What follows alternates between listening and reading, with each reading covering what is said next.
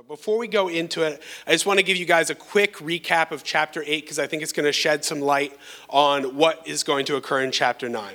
Uh, so in chapter 8, Jesus uh, goes around calling out the Pharisees on their sin. Uh, so, this is something he's been doing pretty much all throughout John. Things really start getting intense in chapter 8. Uh, so, if you guys remember the story of the Pharisees who caught the woman in adultery. So the Pharisees catch this woman in adultery. They bring her over to Jesus, and they're trying to catch Jesus in a trap. They're like, Jesus, we caught this woman in adultery. We think we should stone her.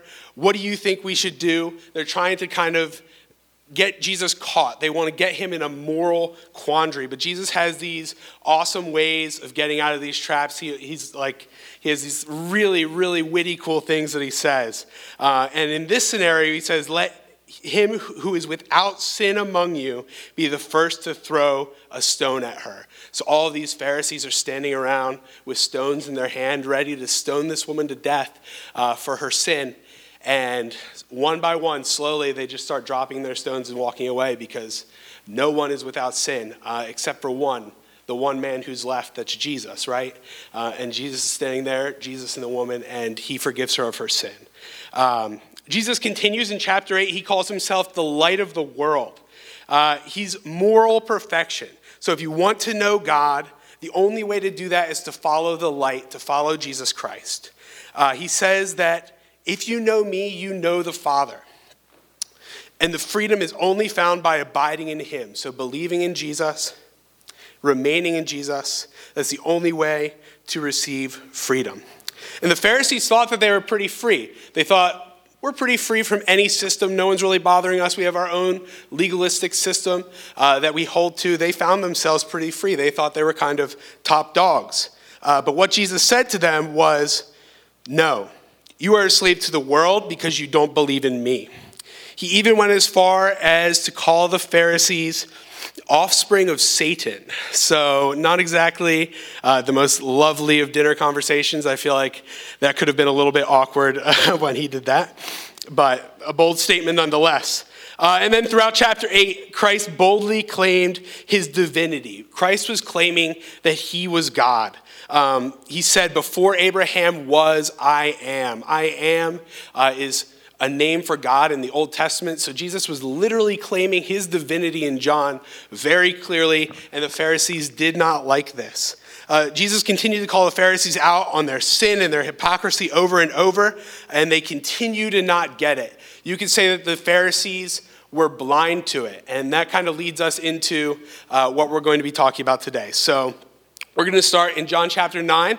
We're going to be looking at verses 1 through 7 first. So it's up on the screen. Uh, verses 1 through 7.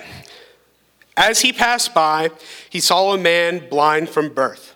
And his disciples asked him, Rabbi, who sinned, this man or his parents, that he was born blind? Jesus answered, It was not the man that sinned or his parents, but, the work, but that the works of God might be displayed in him. We must work the works of him who sent me while it is day. Night is coming when no one can work. As long as I am in the world, I am the light of the world. Having said these things, he spit on the ground, made mud with his saliva, and then he anointed the man's eyes with the mud and said to him, Go wash in the pool of Siloam, which means sent. So he went and washed and came back seeing. So Jesus approached this guy, and a few observations just right off the bat.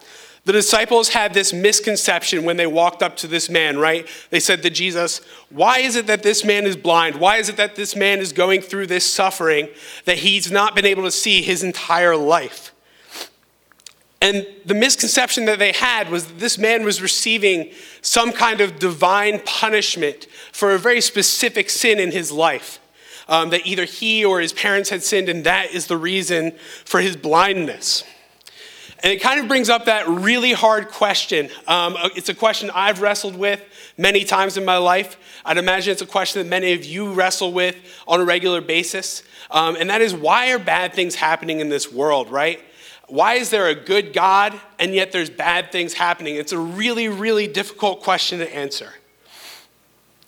But the fact of the matter is, these immense hurts are happening all around us. It's absolutely undeniable. So, what's the cause of these hurts?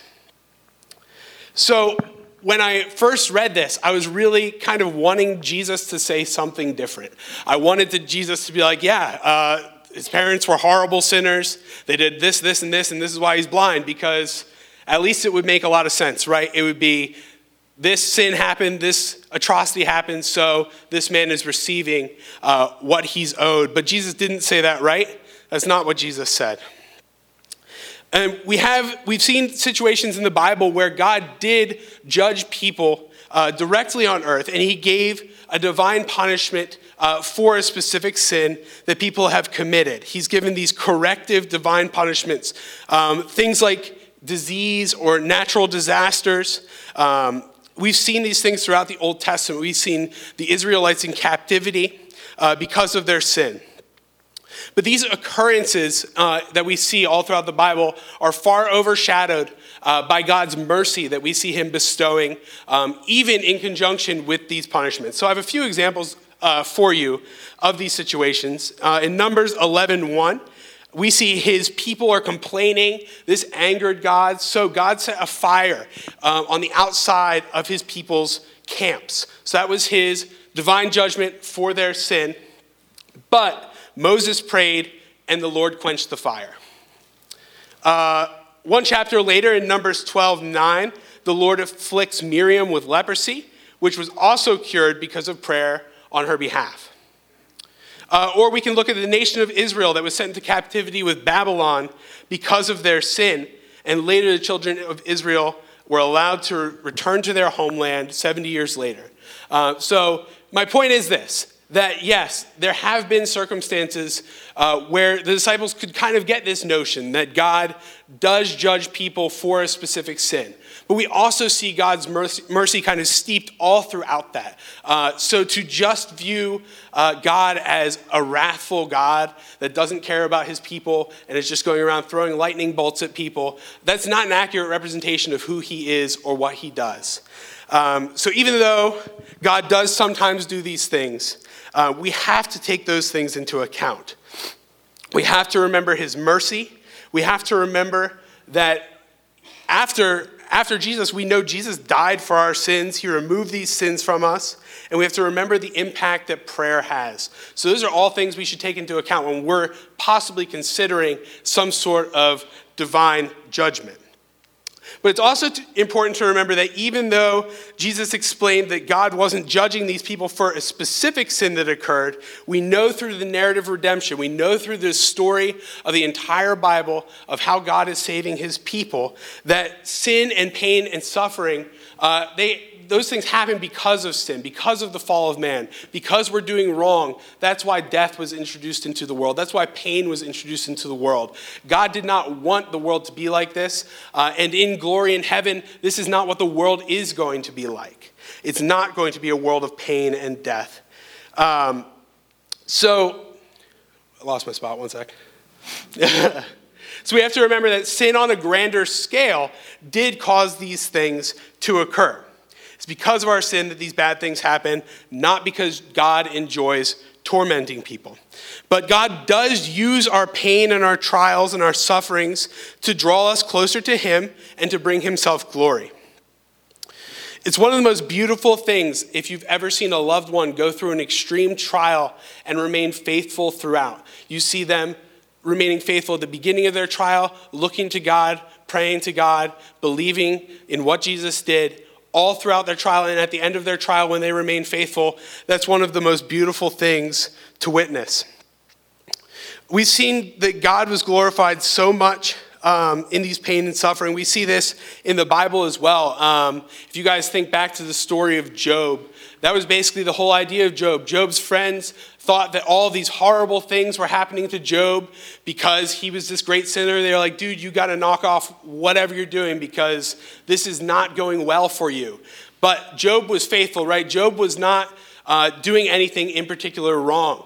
Uh, it was a completely different situation where God was being glorified through his faithfulness.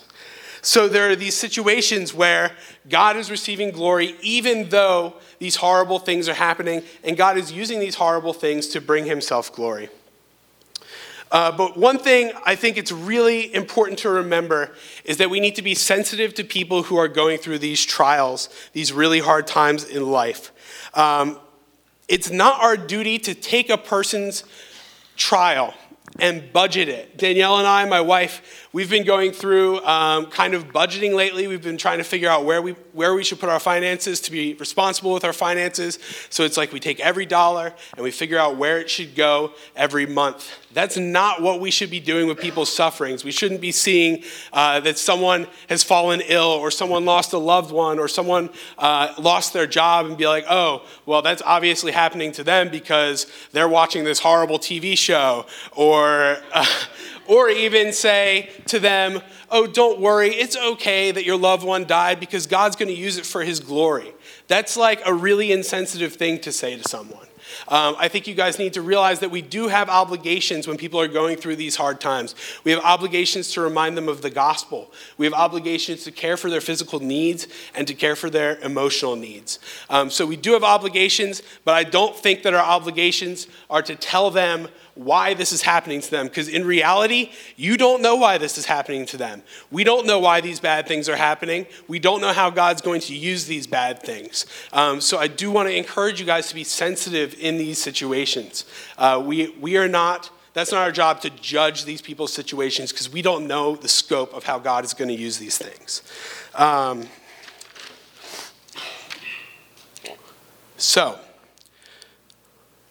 I also wanted to remind you guys um, ultimately, if, we, if we're looking at these, these terrible things that are happening, right, the, the ultimate story of this is Jesus, um, of a situation where Jesus was not sinning. Jesus did not sin once, yet he received uh, the ultimate suffering and pain of all of our sin on the cross, right? He received uh, the Father's judgment for our sin, even though he did not deserve that. So obviously, all of this judgment that's happening, this pain and suffering, this is not a direct result of one specific sin because Jesus never sinned, right? So, uh, back to our story. So we have this blind man, and the disciples say, Rabbi, teacher, help them to understand who's responsible for this man's suffering, for his blindness. He made it clear uh, that it was not a punishment from God, that a, a sin that he has been doing or his parents have been doing that caused his blindness. He explained that the reason that he's blind is that God's power, God's glory was going to be shown. Um, but we, really, we do this same thing that the disciples do all the time. If we're going through a really hard time, if a bad situation's happening, a lot of times the first question we ask, right, is God, why? Why would you let this happen to me? Everything was going great. Now everything's falling to pieces. God, why? It's so relatable. Like, it's so incredibly relatable to see what the disciples are saying here. But I think sometimes when we're looking at our trials, we should be asking, where do I see the Lord in this trial instead? Instead of asking God why this trial is happening, looking for places where we can see the Lord. Um, and I think that He will reveal Himself to us. In verse 4, Jesus was talking about um, a situation where he would eventually leave earth. Obviously, we know the Lord ascended, Jesus ascended to heaven. Um, so when he was talking about the light of the world, which is him, um, leaving soon, uh, because it was day, Jesus was still on earth. So that's what he was referring to. He was saying, It's day, we need to continue working because uh, Jesus was still around. So, real quick, I want you guys to do me a favor uh, we're going to try to put ourselves in this blind man's shoes. So if everyone could close their eyes,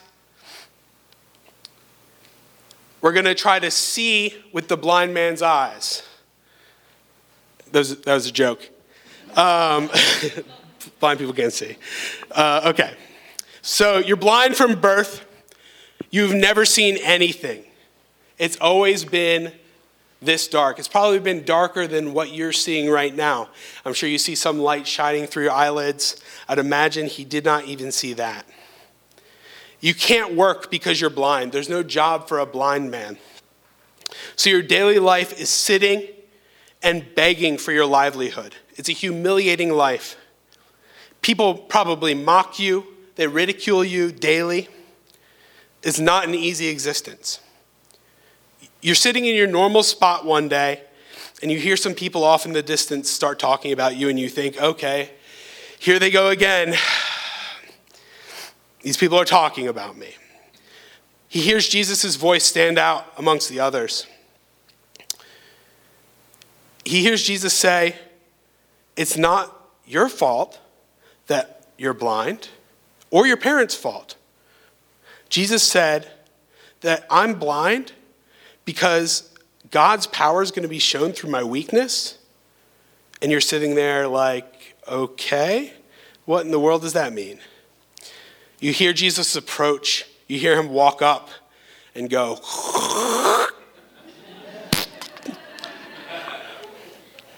and you think, oh no, I heard that sound before. Puts his arm up, ready to be spit on again. But not this time, right? He hears the sound of Jesus mixing the mud.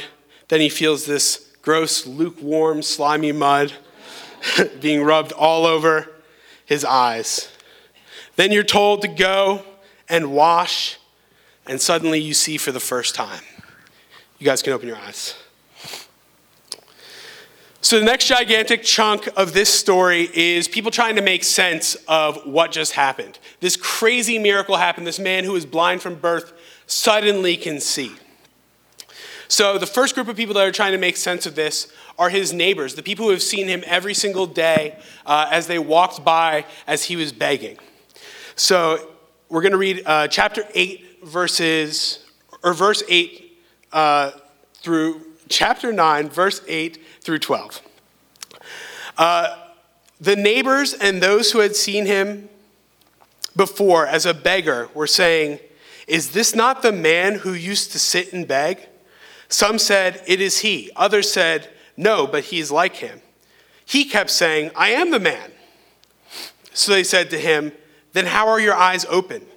He answered, The man called Jesus made mud and anointed my eyes and said to me, Go to Siloam and wash. So I went and washed and received my sight. They said to him, Where is he? And he said, I don't know. So these neighbors, these neighbors had seen him their entire life, and they simply can't make sense of this. How could this be? This man was blind his entire life, and now he's walking around perfectly fine. How in the world can this man have been blind and now see? The crazy thing is that all that this guy knows about the man who healed him is his name, Jesus. And he heard him saying something about how God is going to be glorified through this situation. That's it. That's all this man knows about Jesus. As we continue through this story, I want you guys to pay close attention uh, to how Jesus is revealed to this man. He's going to be developing his understanding of Jesus as he goes. So just please pay attention to that. And ultimately, it's going to end in him putting his faith in Jesus as Messiah. Um, at the end of the story. So, in the next section, in verses 13 through 34, the Pharisees are going to be the next people to investigate. Remember, the Pharisees were the ones that were having issues with Jesus in verse 8, the ones that are trying to catch Jesus in a trap. So, in verse 13, they brought to the Pharisees the man who had been formerly blind. Now it was the Sabbath day when Jesus made the mud and opened his eyes. So the Pharisees again asked him, how he had received his sight. And, they, and he said to them, He put mud on my eyes and washed, and I see. Some of the Pharisees said, This man is not from God, for he does not keep the Sabbath. But others said, How can a man who is a sinner do such signs? And there was division among them. So they said again to the blind man, What do you say about him, since he has opened your eyes? He said, He's a prophet. The Jews did not believe that he had been blind and received his sight until they called his, the parents of the man who had received his sight. And they asked him, them, Is your son called, or sorry, is your son who you say was born blind? How then does he see? His parents answered, We know that our son, we know that this is our son and that he was born blind. But how he sees, we do not know. nor do we know who opened his eyes. Ask him, he's of age, he will speak for himself. His parents said these things because they feared the Jews, for the Jews had already agreed that if anyone should confess Jesus to be Christ, that he was to be put out of the synagogue. Therefore, his parents said, He's of age, ask him.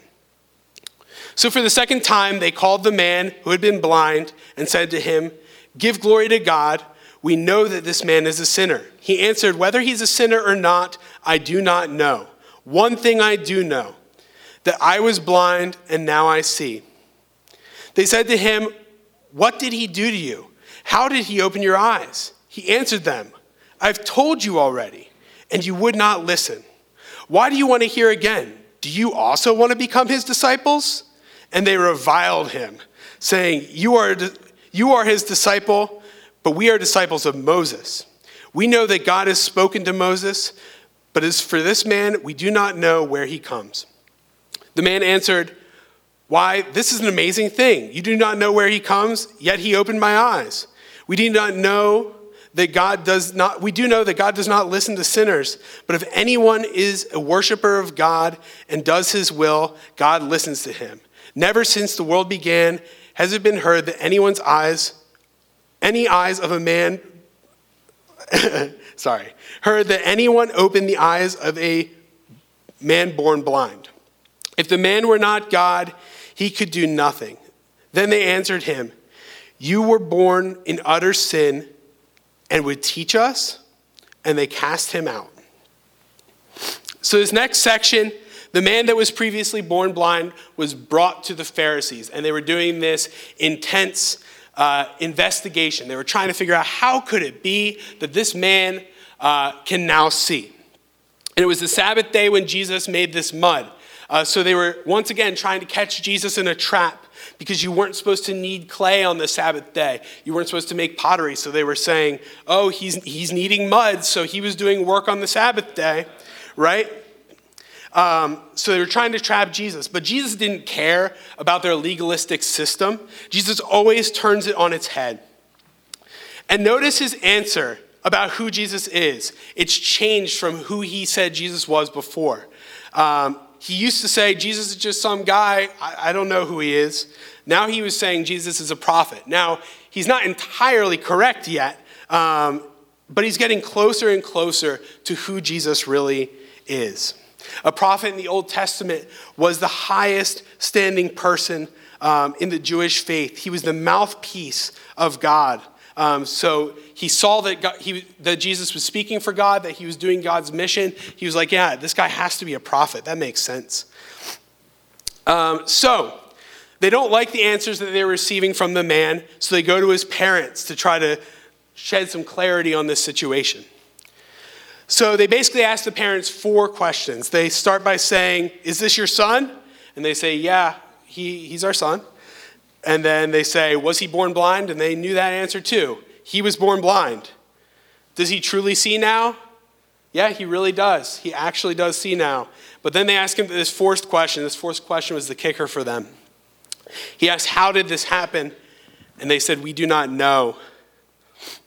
Ask him yourself. They were afraid to tell the Pharisees, uh, like we saw in verse 22, um, that they believed that Jesus had done this. They were faced with this choice to choose are we going to uh, profess Jesus as who he is or not? And they chose not to. They weren't willing to pay uh, the price of that. So we know if we peek back in the Gospel of John that things were rocky between Jesus and the Pharisees. Uh, back in chapter 5, that was one of the first times they tried to kill Jesus. Um, in chapter 8, at the end of chapter 8, the Pharisees picked up stones to stone Jesus, and Jesus kind of vanished in the crowd. It was some sort of uh, bizarre miracle. And so we understand that not only was Jesus being persecuted heavily by these Pharisees, uh, but Jesus, anyone who was following Jesus, who professed Jesus as Christ, as the Messiah, as the Savior, was also going to be persecuted. So it was risky business if you were going to do so. In verse 25, they're like, Don't lie to us anymore. We need to hear the truth from you. We're sick of you circumventing our questions. And I absolutely love the answer that the formerly blind man gives. You see, they ask him these questions about who Jesus is, but as you guys know, if you've been tracking, he doesn't really know who Jesus is. He guessed earlier that he was a prophet, but ultimately he doesn't really know. And I love how he answered it this second time. Um, he didn't know the answer, so instead of giving some kind of answer um, that he just made up, he just told them what Jesus did for him. They told him, I don't know who he is. I just know that I was blind and now I see. I think there's something in this for us, guys. I think that um, a lot of times we're afraid to talk to people about God, to talk to people about Jesus, and talk to people about the gospel because we're afraid they're going to ask really hard questions. It's a very scary thing to be confronted with a question that you don't know the answer to, especially when it's so central uh, to who you are as a person, it's so central to your faith. It's a very scary thing. Um, but I think that it's really important to remember what the blind man said here, right? He said, I don't know, I just know what he did for me. That was his testimony. And I think that our testimony can be one of the very most powerful tools that we can use in evangelism. I think that a lot of times, if we just shared our stories with people, it would impact them in such a bigger way than giving them all of this theological jargon, uh, than trying to uh, open up a can of worms of apologetics and just um, kind of beating them over the head with textbooks. That's not going to do anything for anyone. I think that the Spirit works through people's stories, and I think that that's the best way to uh, tell people about Jesus, to be completely honest. Um, it's kind of like if you have an intense pain down in your stomach, right? And you're just like, oh man, this really hurts. And so if you look it up on WebMD, you're gonna find that you have multiple cancers of the bowel, that you also have a bowel obstruction, and that you're going to die uh, that day. But if instead I went to my wife and I was like, oh man, I'm really hurting. I'm getting a little nervous about it. She would say, Do you remember that we had Chipotle for lunch? I feel the same way right now. Uh, it's just gas. Do not worry about that. It's, it's a similar thing, right? It's like uh, her story is so much more beneficial and impactful than uh, all of the explanations I would get on WebMD. It's the same deal. Um, it's, it's our stories that the Spirit's going to work through. So I just encourage you guys don't be afraid to have these conversations. Just point people back to Jesus. Point, point people to what Jesus has done in your life uh, and have a good understanding of what Jesus has done in your life. If you're not really sure, that's definitely something uh, worth pondering and worth um, thinking about. So, uh, our last section is verses 35 through 41. Um, and this is where the, the formerly blind man is finally going to come face to face for the first time with Jesus. So in verse 35, Jesus heard that they had driven him out.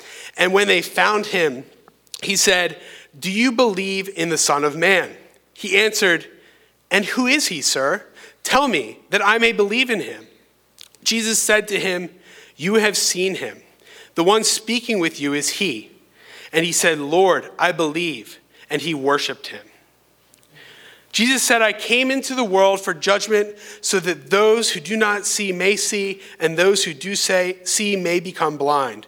Some Pharisees nearby heard him say this, and they said to him, Surely we are not blind, are we? And Jesus said to them, If you were blind, you would not have sin. But now that you say, We see, your sin remains. So, this is this beautiful moment uh, of kind of this culminating experience of this man where he, he had this life changing event occur. He's trying to figure out who Jesus is. Everyone's asking him who Jesus is. He's not really sure. And finally, he comes face to face with Jesus and sees Jesus with his new eyes for the first time. It's so easy to see how God's glory was shown through his trial, not only in his life, but I mean, Thousands of years later, we're telling this same story, right? And it's impacting us. So we can clearly see how God's glory is being shown through this. Uh, I hope you guys can see the beauty of this real life analogy, right? This situation where this man went through this really hard physical existence. Uh, but compared to the spiritual blindness that he was experiencing, that was nothing. The real amazing thing that happened in this story is when he received his spiritual sight when he believed in Jesus as his Savior. I just love the way that Jesus revealed himself to this man. We have to remember and understand uh, that Jesus' gospel um, we don't always understand that overnight. Sometimes it takes a while to understand who Jesus is and what he's done for us and how that impacts every part of our life. I think that sometimes our Christian walk and our understanding of Jesus and the gospel is like this. We start with this remarkable transformation. Uh, the Spirit breaks into our heart and we believe for the first time, um, and we see the world through new eyes but we still don't necessarily know everything that's going on. It's not like the moment we believe, boom, I understand absolutely everything about God and the gospel and how the gospel is changing my life on a daily basis. Those are things that I'm understanding more every single day. And I think that it's kind of like the opposite of how vision works in the physical world. So, Danielle and I were driving just last night, and she was saying, she was squinting at road signs, and she was like, I think I need a new prescription pretty soon here. And then I started squinting too. It's too bad we don't know an eye doctor. Um, we do. Kelly's an eye doctor. Um, but as we get older, our sight is going to degrade over time, right? That's just what happens with old age. But with Christian maturity, the opposite happens. With Christian maturity, instead of our eyesight getting worse, we see God so much more clearly. We understand so much more clearly how the gospel is impacting our lives on a daily basis. And that's something we can look forward to. That's called sanctification, and it's when God makes us more like Him. Um, I think that a lot of this happens in discipleship and community. Uh, some of the best stories and, and the most motivating stories, and where I see Jesus the clearest, is when I hear people in my small group telling stories about uh, how they shared the gospel with a coworker, or how God is really. Uh, kind of laid it on their heart to reach out to their neighbors. Like, those are the things that change me. It's not when we do an awesome study, uh, it's not when we are really focused in um, on some super academic things. It's these real life stories about how God is changing our lives. Um, so, I think that if you want to see some of that going on, I definitely recommend being in a community. Uh, regularly with other believers because that's, that's where you're going to see the spirit moving that's where you're going to see the spirit working um, Many of us are here right now, even to try to learn more about Jesus, understand the gospel better, um, and how it changes our everyday. So, when we're feeling frustrated in this kind of grind of trying to understand more about God, trying to know Jesus better, uh, just remember uh, this blind man and what the blind man did. He was under these trials and these persecutions. Um, he went through all of this in his life, and the answers that he gave um, were not crazy answers. He simply just remembered what Jesus did for them. So I encourage you, when you're going through a hard time uh, in your life, just remember what Jesus has done for you in the past. Um, just remember the basics. Just go back to the basics. You don't always have to make things so complicated. Um, so we could do this same thing, right? We don't know everything about God, but when we're in suffering, we do know that we used to be blind and now we see, and that's what we need to remember. So, this is a wonderful story, uh, but the question really lies how does this impact our everyday? What's the application from this? So, if you're someone who's sitting in this room and you would consider yourself a follower of Jesus, you believe that he's opened your eyes uh, and you're following him. I want you to look into your own life. I want you to consider uh, the situation we were reading about with the Pharisees. What areas in your life uh, would you say that you're still blind to how the gospel is working? What areas in your life is the truth of the gospel even been made clear to you, but you're not willing to believe that? You're not willing to believe that the gospel can change this about your life. Like the Pharisees, they, were, they, they didn't think that they were blind. They, this had to kind of be revealed to them uh, by Jesus. And they still couldn't see it, even though it was revealed to them, and he rebuked them harshly for that. So I encourage you, you really got to look into your own life and try to figure out these areas uh, where you are not believing the gospel in your life. What are the areas where you know the gospel conquers that sin, but you are not willing to believe it? You're continuing in that sin because you are not believing that the gospel has the power to conquer that sin. You see, the gospel applies to absolutely every part of our life. If we believe, we're not only believing that Jesus' life, death, and resurrection save us from future judgment and give us eternal life, but we're also believing that the gospel is redeeming and restoring us in the very present. The gospel applies to absolutely every part of life. So I ask you again what area of your life are you not letting Jesus restore? Because you're choosing not to believe. Is it with your finances? Are you holding your money or spending your money in ways that don't show that you're trusting God? Is it with your relationships? Are you trying to fill this void in your life with other people that only Jesus can fill? Is it with your worry? Do you fear the unknown? Does it cripple you, even though you know that God is in full control? I urge you tonight to take a moment to look into your own life, analyze these areas of willing blindness in your life, and give those over to the Lord. Let Him heal you with His gospel. But maybe you're sitting here and God is still opening your eyes to the good news. Maybe you aren't quite sure where you stand on this whole Jesus thing yet. I challenge you to look at how Jesus has transformed the lives of the people around you. Following Jesus has transformed my life. It's given me hope, purpose, and He's making me whole. He's filled this deep, aching void in my life that I think all of you know what that feels like. And if you guys come tomorrow night, Lee's going to talk even more about that deep, aching void in your life. He's filled that with joy and peace, and He wants to do the same for you. He lived a perfect life and died for you so that your sin could be removed and you could be made whole too. And I'm not saying that my life is perfect in every way. I'm not saying that I'm happy all the time uh, and that I have no issues. It's actually quite the contrary. I experience sadness, anxiety, trouble around every turn. Sometimes it seems like uh, one struggle ends and the next one begins. Sometimes they overlap. Life is complete chaos. It's completely hard to handle. But I no longer have to be the person who's strong enough to handle that. I don't have to make it through these trials. Ultimately, God is in control and He loves me and He's not going to let me go. So I hope that tonight will be the night where you finally believe in what He did for you and that you would believe He's the only way to salvation. I hope that tonight your eyes will be opened and you would look to Jesus for the healing of your soul. Let's pray. Father God, I just I just pray for the people in this room right now. I pray that uh, whatever you want to stir up in their heart, Lord, that you would do so, God. Remove the calluses of the hearts in this room, Lord. I pray that you would break into our hearts and make us more like you. Reveal to us the areas where we are not believing your gospel, where we're choosing to be blind. And Lord, for the people in this room who you still have to open their spiritual eyes, I pray that you would do this on this very night. I pray these things in Jesus' name. Amen.